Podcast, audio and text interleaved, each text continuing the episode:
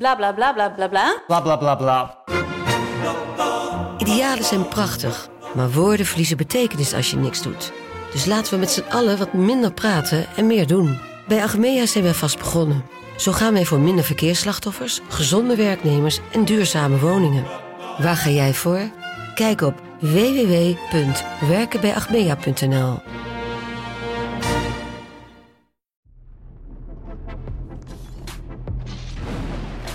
Goedemorgen Lentin. Goedemorgen. Welkom in de ZSM van dinsdag 1 november 2022. Een dag nadat bekend geworden is dat Mo Iataren niet meer terugkeert bij Ajax. Uh, de huurconstructie uh, ja, loopt tot uh, 3 januari 2023.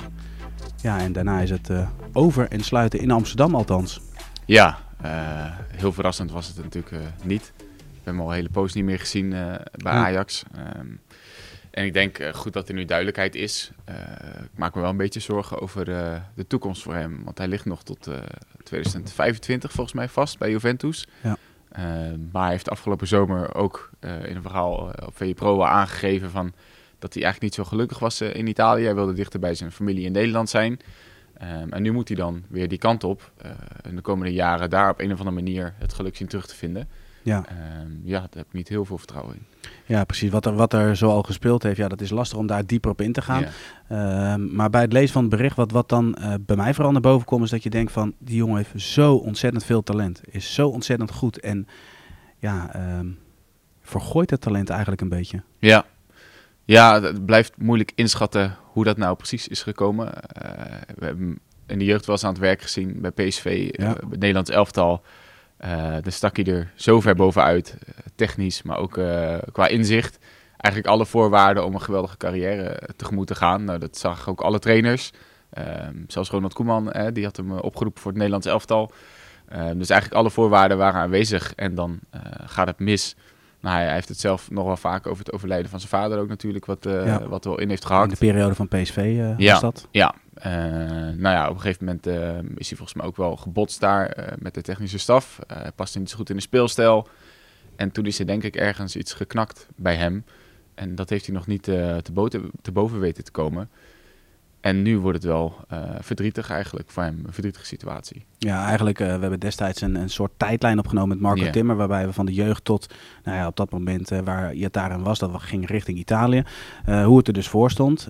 maar bij het zien van de beelden en ook wat Marco destijds over vertelde, dan, ja, dan komt eigenlijk de surplus aan kwaliteiten, ja, die worden wel echt terecht aan hem gekoppeld. Want we hebben, we hebben natuurlijk in Nederland heel veel grote talenten gehad. Maar dit zou er wel een van de buitencategorie kunnen zijn. En misschien is dat dan wel de grootste ja, zonde in dit verhaal. Dat je nooit zal weten hoe goed die ja, zou zijn geworden. Althans, als het op deze voet verder gaat. Zeker. En hij heeft natuurlijk in principe nog 15 jaar. Dus als hij er nu een paar jaar uit. Ja, maar zie jij het nog goed komen? Nou ja, op dit moment niet.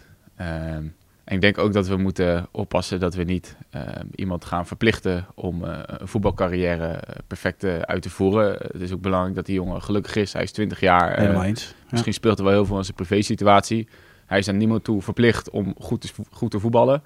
Um, maar als liefhebber doet het, doet het Ja, dat bedoel pijn. ik er vooral ja. mee te zeggen. Want het is vooral als, als liefhebber, bedoel, het is gewoon een mooie speler om naar te kijken. En je zou willen weten van hoe goed zou die nou echt kunnen worden. Um, nou ja, goed ja, we weten niet wat er uh, gaat uh, komen in, in de toekomst. Um, wat dan wel opvallend is, als je dan het bericht hebt en er zijn allerlei comments, of het nou social media is of op onze eigen website, dan worden er toch weer allerlei clubs aan hem gelinkt in de hoop van de allerlaatste kans. Ja. En um, ja, Fortuna, vanwege de uitspraken van Snijder, wellicht wordt, uh, wordt genoemd. Ja. FC Utrecht is natuurlijk eerder in, in beeld geweest.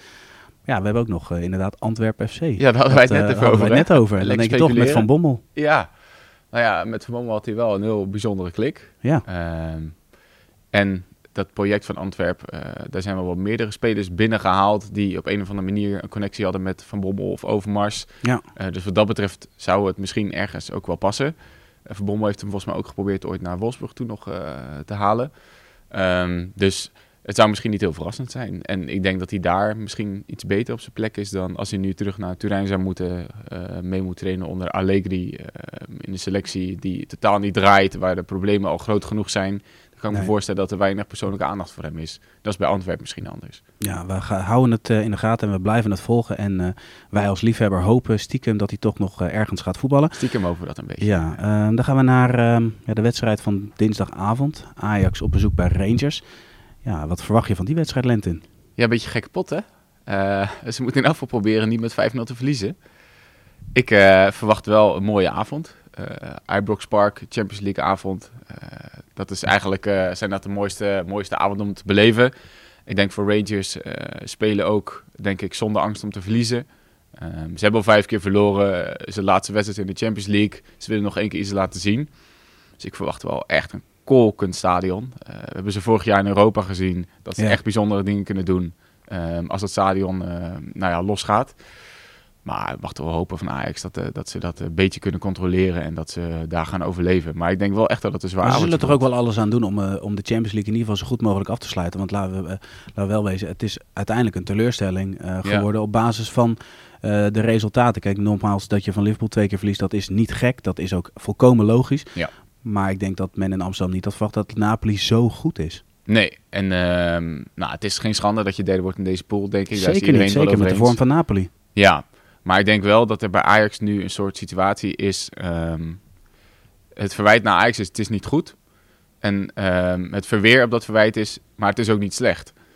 Maar er zit nog wel een heel eind tussen, vind ik. En ja, um, ja deze Champions League campagne is uh, gewoon niet goed genoeg geweest voor Ajax. En je kunt alles verliezen, maar de manier waarop is wel uh, bij Vlaag heel pijnlijk geweest natuurlijk.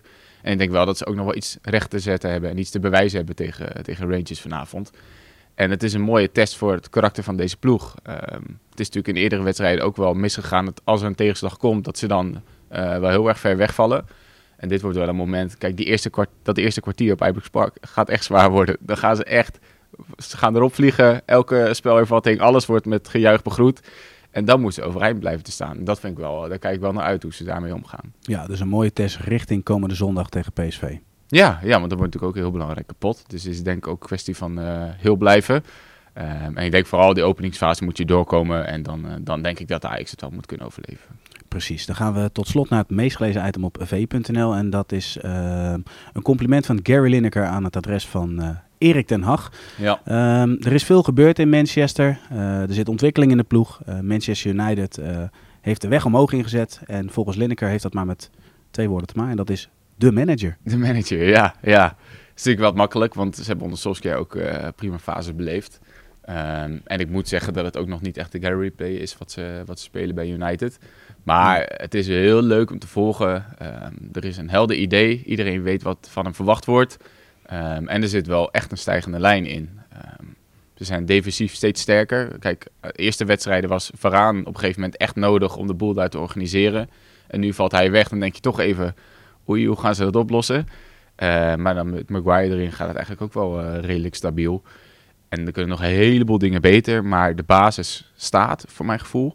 En dat is wel uh, iets om op door te bouwen. Ja, en hoe knap vind je het ehm, van Ten Hag, hoe die om is gegaan met de hele situatie? Eerst Ronaldo natuurlijk, yeah. eruit, nu weer terug, speelt weer.